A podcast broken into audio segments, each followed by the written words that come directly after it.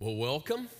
It is good uh, to see you guys today. Thank you for taking the time to join with us, whether you are seated at one of our campuses today or mission sites, or whether you're joining us online. Uh, we are grateful that you would take the time that uh, we could be together today. Um, if you don't mind, uh, I'm kind of hungry. Um, so, if it's okay with you, I, I thought maybe um, I could just um, eat while I talk. I mean, that should be a pleasant experience for you, right?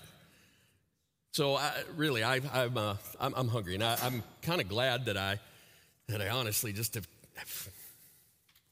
saved up for this and kind of been looking forward to it and and uh, oh, look at that. what a beautiful, beautiful blueberry. Man, I know it's kind of not fair that I get to dig into all this by myself, but hey, that's just part of how it works. And see if I can do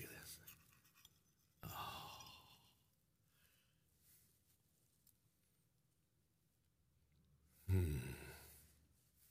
Oh man, that is good. I don't know if I can eat the whole thing.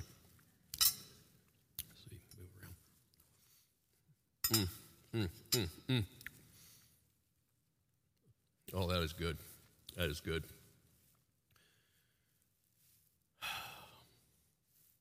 Okay.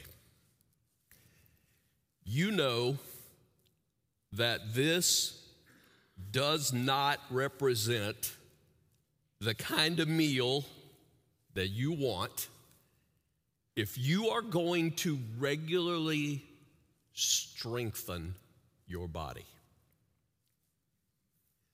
But here's what I want to talk to you about today. I'm afraid this is what it looks like for so many people in terms of how they feed their soul. They just nibble. a little blueberry, right? And yet wonder why at times our, our soul can feel weak. I want you to remember that in the kingdom of God, we are called to the table. God's table. Today we celebrated a little bit of that in, in uh, observing the Lord's Supper, but, but we are called to God's table, which means we get to sit at the table with Him. And a part of what happens at the table is nourishment. Nourishment. That we get to to talk to God and, and He speaks to us and we get to, to open His Word, right? Today, I get to be a part of that. Today, I'm the dude with the food. I, I'm, I'm dishing up some food for you today. But you don't just eat, right, once a week. You, you don't just eat once a week. You know that, that, that your body is built that every day there is to be nourishment. In fact, actually more than even once a day that, that you need to, to feed your body. Well, just like physical maturity, spiritual maturity means that you understand the necessity of regularly feeding your soul, eating the right stuff daily. We are called to the table but also in the kingdom of God, we are called to push away from the table.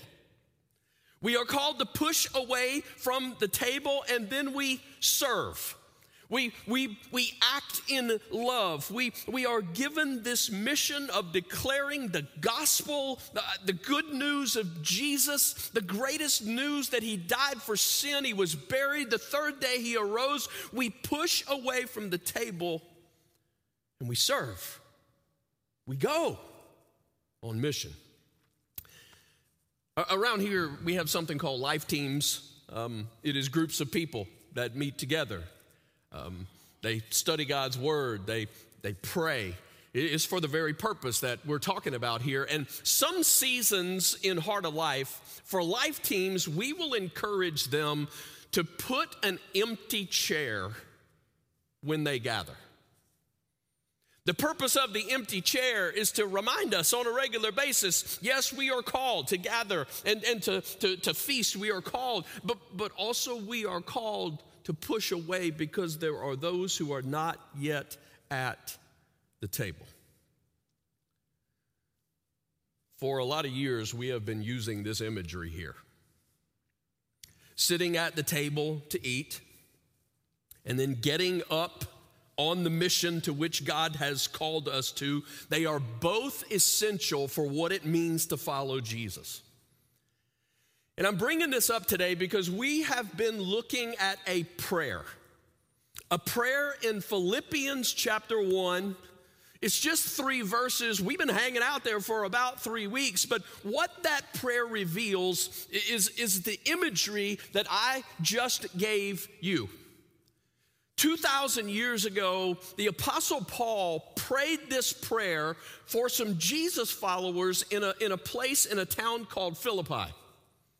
God said, We're going to write down this prayer, we're going to protect it, and we're going to keep it so that all those who follow, which here we are 2,000 years later, He wants to answer this prayer for all his kids.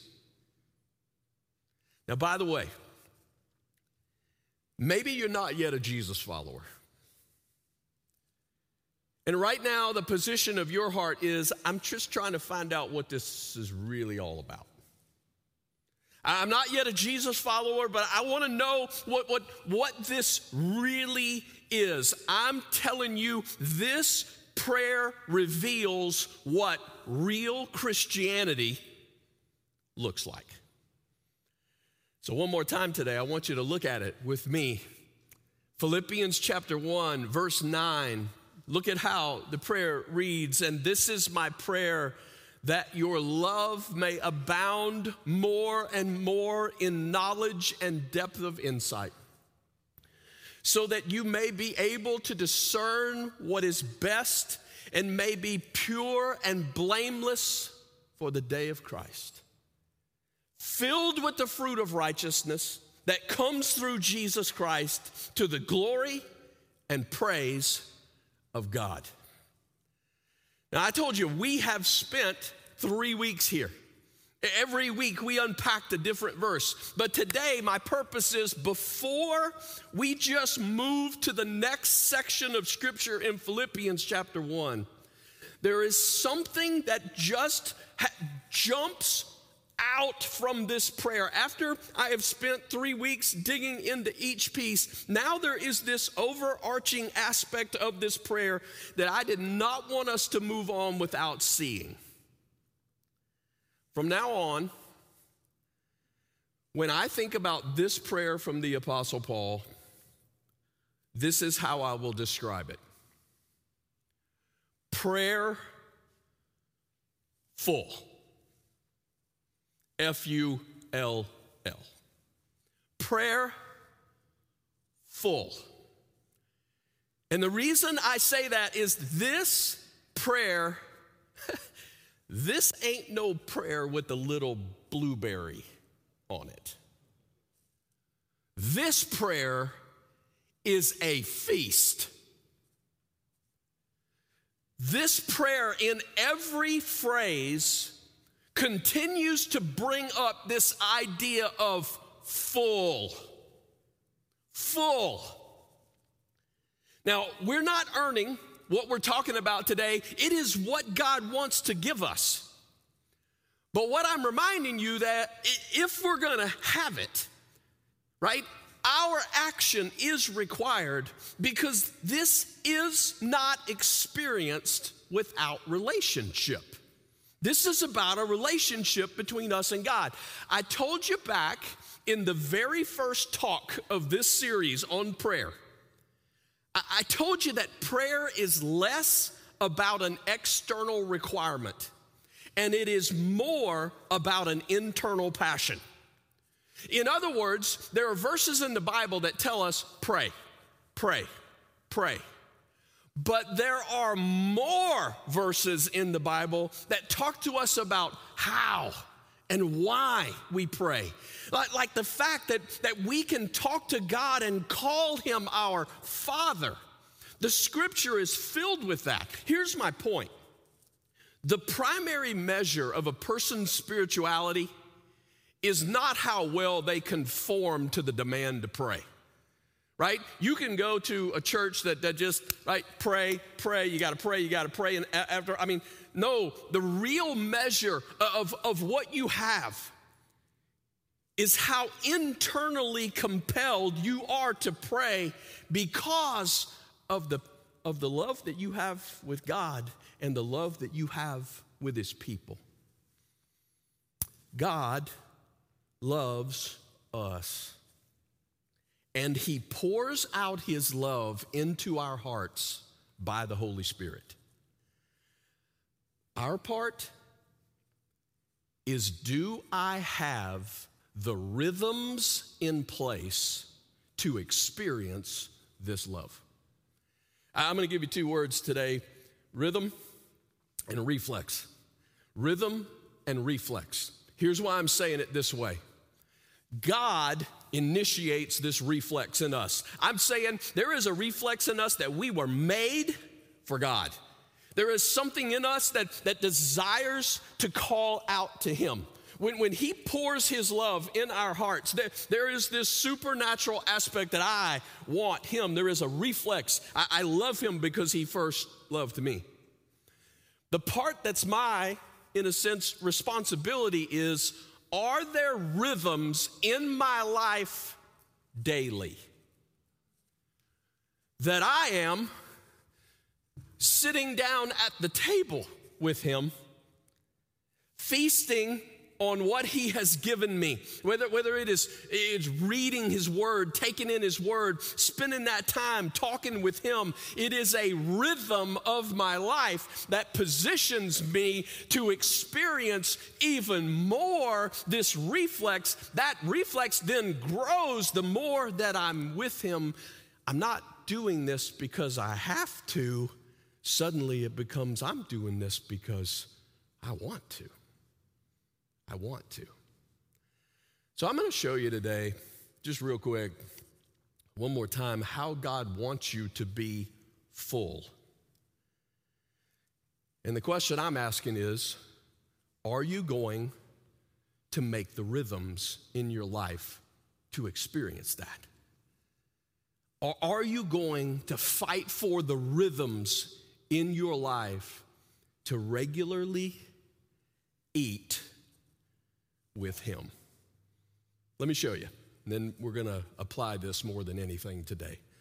We're not going to spend a long time on the verses because we've spent three weeks, but here's what I want to show you. Here's, here's the first uh, word that I'm going to use to describe verse 9 it is the word truth full. Truth full. And here's why I say that. Check out verse 9 one more time. This is my prayer that your love may abound more and more in knowledge and depth of insight. This relationship with God this relationship with his people, it is built on love. And so that's where Paul starts. He says, This is God's love, right? That he has poured out in you. What he's praying for here is that this love will, uh, it will abound. it is the idea, I want this love that God has put in you to roll forward with wave after wave, more and more full. Full and I want it to be anchored in knowledge. That's truth. Truth for us, it is God's word. What God has spoken on the matter, that is what we know to be truth. And so our love is not some haphazard thing that we just make it up as we go. Here's what love looks like. No, God says this is what real love looks like. The, the guardrails of truth direct us in that, gives us depth, it means all insight. There is word after word of fully controlled by His biblical truth and full insight. I pray, Paul says, that your love will be truth full. Let's keep going. The second word that I would use for verse 10 is the word hope full. Hope full. Here's why. Look at what it says. So that you may be able to discern what is best and may be pure and blameless for the day of Christ. That's a blessed hope for us. Our Jesus is coming back. We again, we celebrated that a few minutes ago in the Lord's Supper. Uh, we celebrate this until he returns. But here's what Paul's saying. When you have this love, this love that is growing in, in knowledge and depth of insight, right? It leads to more. It leads to the truth that you can live a life of what is best. Not just good. This is not the difference in good and bad. This is the difference in good and best. You can live what God says is absolutely best for your life, fully best. Not bouncing all over the place, not, not right riding the caboose backwards in life where all that you see is what passes you by, but no, you can live seeking what God says is best. And when you are always living what is best, it sifts out all the stuff that's not. That what's left is you living a life that is genuine, a, a life that is pure and blameless a life that is fully aligned with this is what God's heart says my heart should be linked to. And so I, I live this life. It is hopeful because I know I know that every day I can ask Him, God, what is best? I want my life to align with what is best, and you can build an integrity in me that is genuine, it is real. One day I'm gonna meet Jesus face to face because He's coming back. I am hope full. One more word. Verse 11. I'm to attach the word purpose full. Purposeful. And here's why I say that. Look at what it says filled with the fruit of righteousness that comes through Jesus Christ to the glory and praise of God. And last week, Pastor Peter showed us, man, we're talking about the, the tree of righteousness, right? Jesus' righteousness that, that, that has been imputed to us, and from his goodness, that's where this fruit is, it, it comes from. And we're not talking about a blueberry. Paul's not praying that you'll have a blueberry on the plate. His, his language is filled with fruit. Man, you have, you've got a, a mound of fruit on the plate that has come from Jesus who is working in your life. And as he's working through your life, it becomes for his greatness, his praise, and I will tell you that is why you were born. Your greatest purpose it is to declare God's greatness. Your greatest purpose is to praise God with your life. He wants the whole earth to know His greatness. What else would be greater than Him? Truthful, hopeful, purposeful. This prayer, it is full. So the other day, I'm watching this particular commercial. I think it was during some game that I've blocked out of my mind at this point, but I think that's when it was. It was a particular restaurant commercial. And this particular restaurant was promoting a new item on the menu chorizo. Chorizo. I think we got a little photo here. Chorizo. I like chorizo. I'm watching the commercial and they're they're cooking it up, you know. It's on the it's on the the griddle there and and it's sizzling. I, I, can hear it sizzling and I'm starting to smell it through the TV. You know what I'm saying? Good commercial. Until I hear two little words. These are the two little words plant based. Let me say that again plant based. I looked it up peppers, tomato paste, crushed garlic, paprika, and olive oil combined with natural pea protein. I don't know. It might be good. You can tell me when you try it, all right? I'm saying it might be good, but let's get something straight. It's not chorizo. Yeah. I knew you guys would come alive at some point. It's not chorizo. Uh, you are buying chorizo that's not really chorizo. Let me tell you what's a bigger deal to me. I'm afraid that there are a lot of people who are buying into a Christianity that is not really Christianity. Can, can I tell you that, that maybe sometimes it even tastes okay, but it's not real?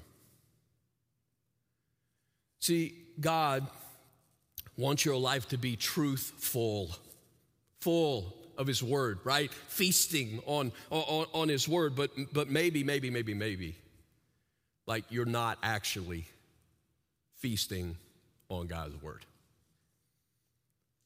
Um, you're not feasting on God's Word where His truth can guide your love. I, I, you're feasting on a lot of things but maybe not his word right or, or maybe maybe it's like it's just a, a sunday thing for you or, maybe every once in a while there is a an act of service right? That, that you decide yeah i'm, I'm going to help this person. I'm going to and, and, and, and, that feels good.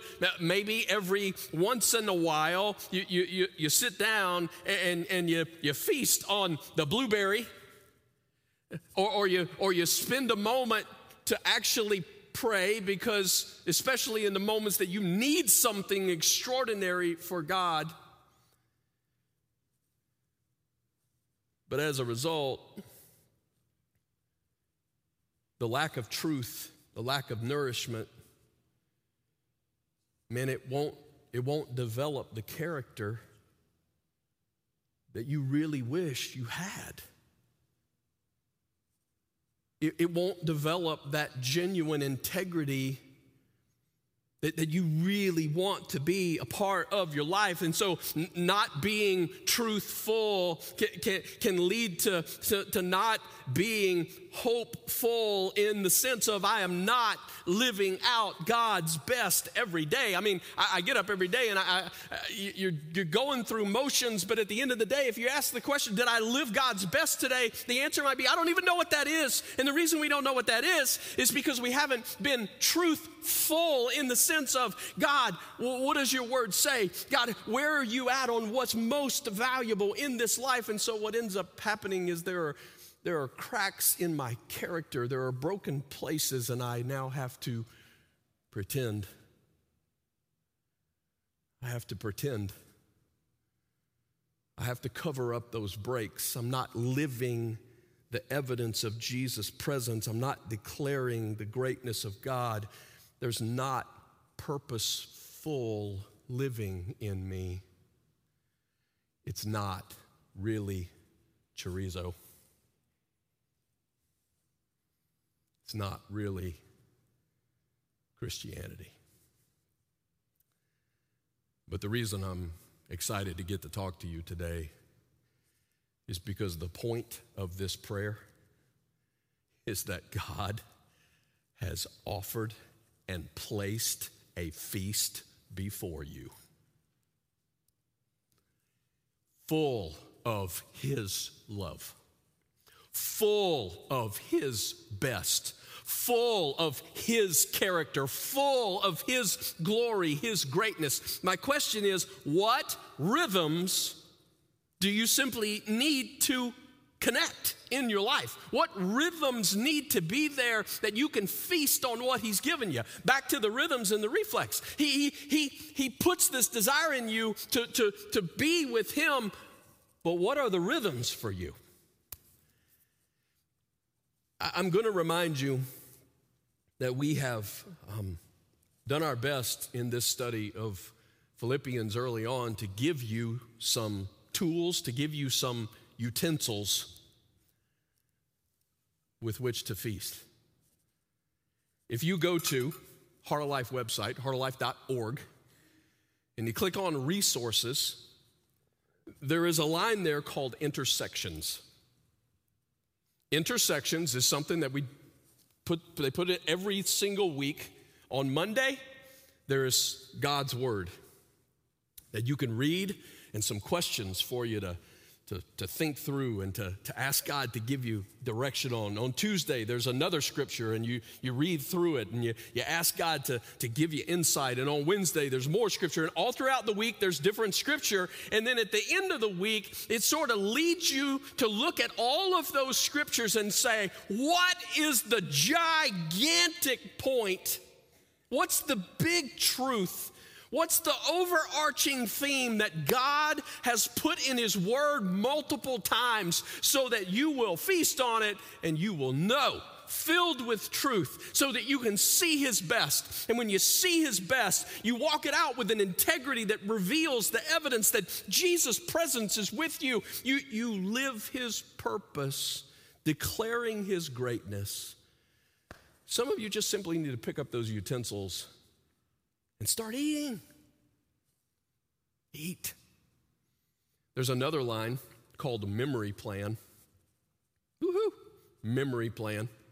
Everybody dogs on memory. We do. We make jokes about it. I do too. We dog on memory plans like, ah, I'm just not good at memorizing. We all lie about that because we memorize stuff every single day. You have memorized stuff in your work, you memorize songs. You memorize stories because you can hear a story on the way to work or something you read, and when you get to work, you can actually repeat it to somebody. It's just sometimes we don't realize, man, employing that same rhythm of God, will you help plant in my mind the truth of your word that I can recall that? God, that, that I'm able to use that throughout a day to discern what's best, to know how to love people, to live with integrity, to live for your glory. God, will you help me do that? Yes, He will. Some of you, you, you, need to take a practical step like, like joining something like a life team. Around here, you, you heard me talk about life teams earlier. One of the great value of life, this is God's design that we do life together. And so, especially on a week like this, where it's like, okay, there are some rhythms that I need to put in my life. Man, to have some people who lovingly, like not not harmingly, but lovingly will help me hold me accountable to that. Like they'll, I, I, can, I can talk to one of them and say, "Hey, will you pray? Will you pray for me this week? Because I'm trying to implement this. This is what I want my morning to start like every day. I'm going to fight for this. Will you fight with me?" And there's just doing life together. That's how it has to be done. That is God's design. Those utensils are there. And I'm encouraging you, will you place those rhythms in your life? Because if you're a follower of Jesus, He's planted His love in you. He has. When Paul prays this prayer for those Philippians way back there, he, he's praying not for something that they don't have. He's praying that something they have will what? Become full. Become full. That they don't just nibble, but that, that it will just continue to grow. And so there's just one more word for me as I've studied, you know, through this over the last three or four weeks. It is this word, full bodied. Full bodied. I, I, pray that for Heart of Life, that we will be full bodied. What, what does that mean? When you say that, you know, something's full bodied, like coffee. When you say that coffee is full bodied, you're talking about, man, it, it, is, it is rich, it is robust, it, it is flavorful, it is bold, it is full. Right? That's the only kind of coffee I buy, by the way. I do. I, I, I brought just a few examples because I'm always trying to help you guys out. Um, sometimes I'll, I'll get coffee from wherever we travel because why not? I love coffee. And so this is some Montana, some kind of, uh, let me just read it to you heavy, bold, earthy, dark. That's my coffee. All right? That's coffee. It, it is bold, it is robust. Um, it is full bodied. It's got a bear on it. All right, that's that's the kind of coffee I I, I, I like. I I uh, I like Cafe Du Monde. Just pulling out a few coffees that are in my cabinet. I love Cafe Du Monde. It's a cafe, uh, coffee stand in New Orleans. Um, this particular one is coffee and chicory, which is just a whole different level of making you happy. It is good, it is strong, it is bold, it is flavorful. I brought one more back in, in, the South growing up. Community was the coffee. Oh, look, I actually, I didn't, I brought my LSU community bag. Didn't mean to do that, but look at there. It's, it's LSU community coffee bag. Um, I, I love community coffee though, because it's just full bodied not some of that nasty, weak stuff that Jesus said, I will spew you out of my mouth, right? Kind of what he said, right? Actually, he did say, I will spew you out of my mouth. And you know what he was talking about?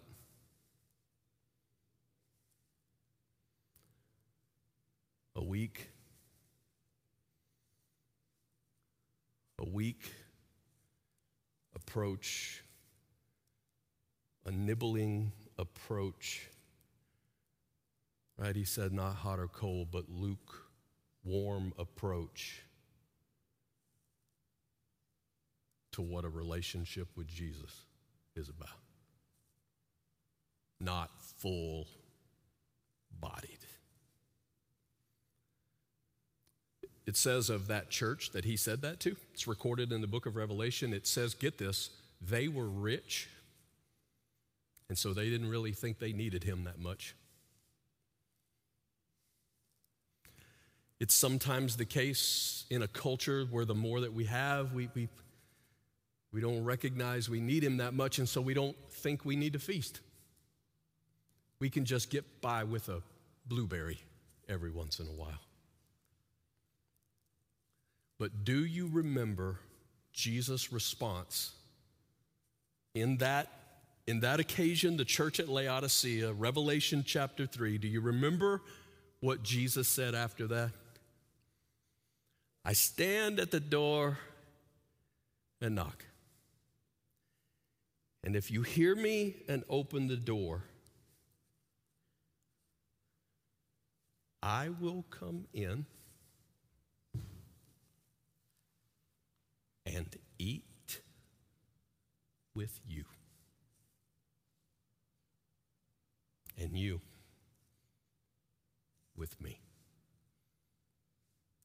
Have you ever stopped to think how cool it is? That you can have coffee with Jesus? I mean, like, really. And that he wants to be there.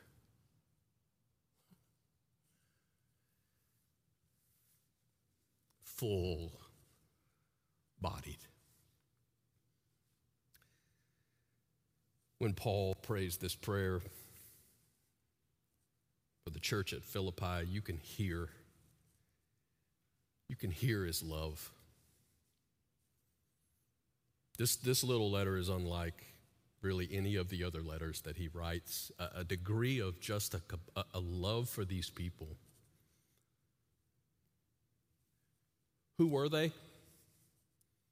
Well, Acts chapter 16 you know, tells us how it all started. We, we studied that when we went through the, the full book of Acts this last year. Before we wrap today, I just want to remind you who they were. We're told that it was there that, that Paul encountered Lydia. Remember Lydia in Scripture? Lydia was from Thyatira. That means that racially, Lydia is Asian.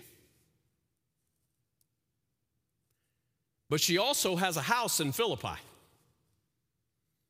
And we, we gain, she's wealthy. She, she is a woman in the fashion business. She's got houses in multiple, in our world, to be like, she's got a house in LA and she's got a house in New York. That, that, that is who Lydia is. She is successful. She is very much in control in the sense of her life. But she's also a God-fearer which means she has rejected paganism. She, she has rejected the idea of all these other gods, and, and she is trying to live a moral life because we first met, meet Lydia at a Bible study. She has gathered with some women, they are, they are studying the scripture. There is an intellect to her, a, a seeking with her. She understands God's laws.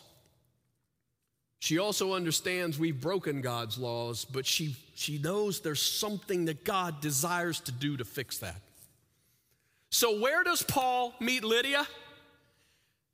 He meets her where she is. He meets her at the Bible study. He begins to unpack the good news of Jesus, a Jesus who is the answer for how God covers sin, an, an, answer for how sin can be forgiven. Paul engages her intellect. She becomes a believer. She's baptized. We're then told that she ends up hosting Paul and, and, and those who are with him. Apparently, she had a nice place. That's Lydia. The second person we meet in Philippi was a slave girl a slave girl. She is demon possessed. She had some sort of supernatural power uh, involved with, with like fortune telling, and she would make money for the men who owned her. She is not Lydia. She's not Asian, she's Greek. Uh, the slave, she's not in control. She, she, this is not about the intellect for her. She's not even really seeking at this point. She is impoverished. She is enslaved. She is exploited. She has nothing. She, she's manic. She is following them around screaming. She's not like Lydia, she's out of control. Paul doesn't invite her to the Bible study. but in Holy Spirit power, he commands that which enslaves her on the inside to let go of her. And he does. And she now is just not shouting about a salvation. She, she knows the way. It was an unexplainable, supernatural act of power. God power. Well, as a result of that, we're told that uh, Paul and Silas, they, they, they are not seen well because she suddenly can't make money for those who own her anymore. They, they, they stir up trouble. Paul and Silas are stripped, they're beaten, and they are turned over to the third person that we meet in, in Acts chapter 16. It is a jailer a jailer that is given the orders to guard them carefully. That's what it says. So, you know what he does? He puts them in the inner prison in stocks. Now, when we tend to think stocks, we tend to think a couple of hundred years ago kind of stocks, you know, and you got people that stocks in Paul's day, they would contort a person's body, they would stretch them, twist them, and then they would fix their feet. For example, in those stocks, creating cramps unlike anything that you can imagine as your body is contorted, and then they just leave you there. They leave you there. At midnight, it says Paul and Silas are singing praises to God because you can't stop them. And it says all the people in the jail are listening, and suddenly there's an earthquake, and, the doors fly open, and, and, and Paul and Silas are now freed. And it says the jailer is about to take his life. Now, I'm pointing out this jailer is not like Lydia, and he is not like the slave girl. He is not rich. He is not poor. He is a blue collar, middle class, ex GI. He, he is guarding the jail. With this guy, it is not about intellect. He is not thinking about the meaning of life. He is not about the, the, the, charismatic hype of, of supernatural power. That's not what he's thinking about. He wants to fulfill his duty to Rome, go home, have a beer, watch the game. That's his life. I find it interesting that when he thinks the prisoners have escaped, he's about to take his life. Now, it was the case in that day that if a, if a jailer lost the prisoners they were to guard, it, it, it could cost them their life. But you know what most jailers did if that happened? They ran. they would just run, escape. If it was going to cost you your life, get out of there. Go find a new place to live. But this guy, he is a duty bound Roman to the core. How does Paul engage him? He gives him a concrete example that there is a greater duty. It is an example of Christian living that shakes this jailer to the core when he hears at midnight two men raising their voices to, to, to, to, God in praise. They find themselves in stocks. They have been beaten, and yet they are not moved from what they know to be their greatest treasure. They don't run when, they're, when they could run. Paul knows what would happen to this man if he ran. But they give him an example of a greater duty, far more than Rome. This man puts his trust in Jesus, as does his household. So here's the picture that I want to give you today. We have an Asian woman, wealthy CEO, fashionista, that really the gospel comes to her uh, through what we would say her intellect. She's seeking. We also have a, a Greek girl. She's poor, demon possessed. She's a slave. I mean, it is just Holy Spirit miracle. Demon is removed. And then we have a Roman man, blue collar, duty bound GI that he is given eyes to see through an example of Paul and Silas in that prison. Ladies and gentlemen, welcome to the church at Philippi. This is how it began. Where the gospel the good news of Jesus defies race, defies socioeconomic position, defies background, defies aptitude. Guess what? The gospel still does that. It's just that sometimes we don't often know it, and the reason we don't often know it is because we have a tendency to do life with people who are just like us. We, we live in neighborhoods with people who are a lot like us. We, we, we tend to hang out, even at church perhaps, with people who are, who are kind of like us, people who think like us, people who see similarly to us. And I'm reminded in this prayer that Paul prays the gospel blows right through all of that stuff. Lydia would have never hung out with demon possessed slave girl, ever. Blue collar XGI would have viewed Lydia with disdain. But all the stuff that would have normally kept them separate, the gospel just blows that up and makes them a church, makes them a family, makes them with. With. They are now with one another in family, God's family.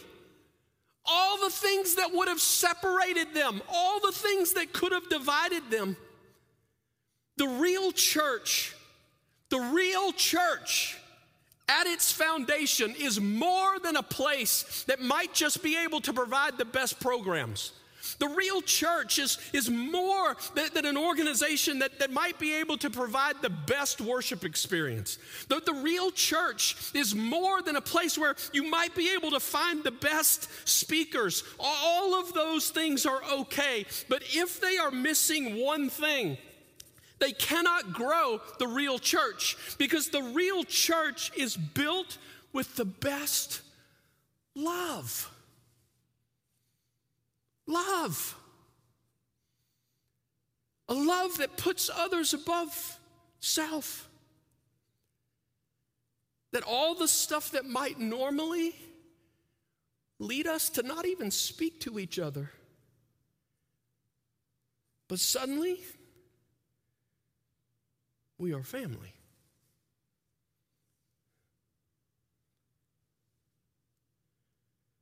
I am grateful for how that exists here. But I don't mind telling you.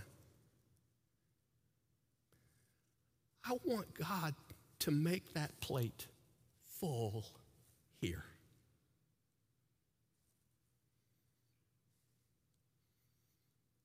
I want us to love fuller. Like I'm talking about really love. And when we do, it'll change everything about who we are as Heart of Life. It'll affect how we reach because we realize this love is bigger than just me and people like me. It'll affect how we act to benefit one another. That we won't just be making decisions for what's best for me. But when I I'm at the Bible study. I, am at the prayer meeting. I'm at the Sunday gathering. I'm, I'm at the team meeting. I, whatever it is, I'm not just there for what it gives me, I'm there for how it might help you. Knowing that we need each other and we're not going to pull this off without each other. We're not going to pull this off if we're not family. So I'm not just there for me. I'm not just evaluating, am I going to go to this for what I can get? I'm going to go to this because of you. And how together we can help one another feast on what God wants to fill for us. Yes, we have differences. My goodness, you look at us as a church from, from rural to urban, all levels of wealth and levels of education and different races and different political views. But the gospel blasts through all of that. What a love, what a family. Don't you want that? What's your next step? Some of you need to start following Jesus. Some of you need to start following Jesus. Some of you need to start praying like Paul's praying for your church. Start praying like Paul's praying for your family. Man, we pray that God will fill up, right, bank accounts, and we pray that God will give us full, healthy lives. And you know what? I don't, I don't know if He's going to do that for you. But you pray this, this is what He fills up and desires to fill up every single time. Some of you just simply need to start getting to know your family here better. And I could give you 14 ways to do that today, but some of it's just going to come down to will you spend a little more time and get to know the family that, just like in Philippi, God put together in all of our differences, but that through the gospel, it'll blast all those differences that we might become such a place known for how we love that the world knows the greatness of God. Maybe a little more time before, after we come together, a little more checking on one another during the week. The way you guys prayed for one another last week, remember how you prayed for one another last week? That's the stuff. That's the stuff. And I pray for the day where we don't have to ask you to do that. We just do that. It's just who we are. Today, I got to pray. We got to finish. Today, I, uh, I almost wore my Chiefs jersey. I did. I, I, I, did. I almost wore my Chiefs jersey. And the reason is just that I might remind you of the difference between fans and family. Fans cheer their team when it wins. When it's winning, fans cheer. And when that team struggles, fans have a way of just moving on to whatever else might be winning in life. Families, they also cheer their team when it's winning. But when it struggles, families suit up. And families take the field. And families fight for one another.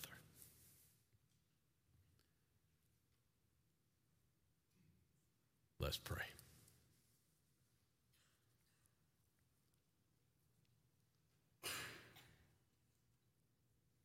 God, this is my prayer. That our love may abound more and more in knowledge and depth of insight. God, will you make us a people truthful?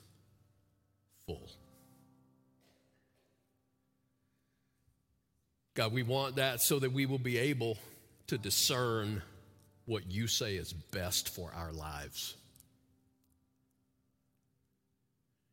And that as a result, we will be a people who are real, who are genuine, who are not just claiming a title of Christianity, but a people who are filled with the fruit, filled with the evidence that you, Jesus, live in us. Dear God, might you make us a people who declare your greatness in every culture through Jesus' life. What you did in Philippi, God, would you please do in us? This week, may we fight for the rhythms that need to be present that we will sit with you, eat with you.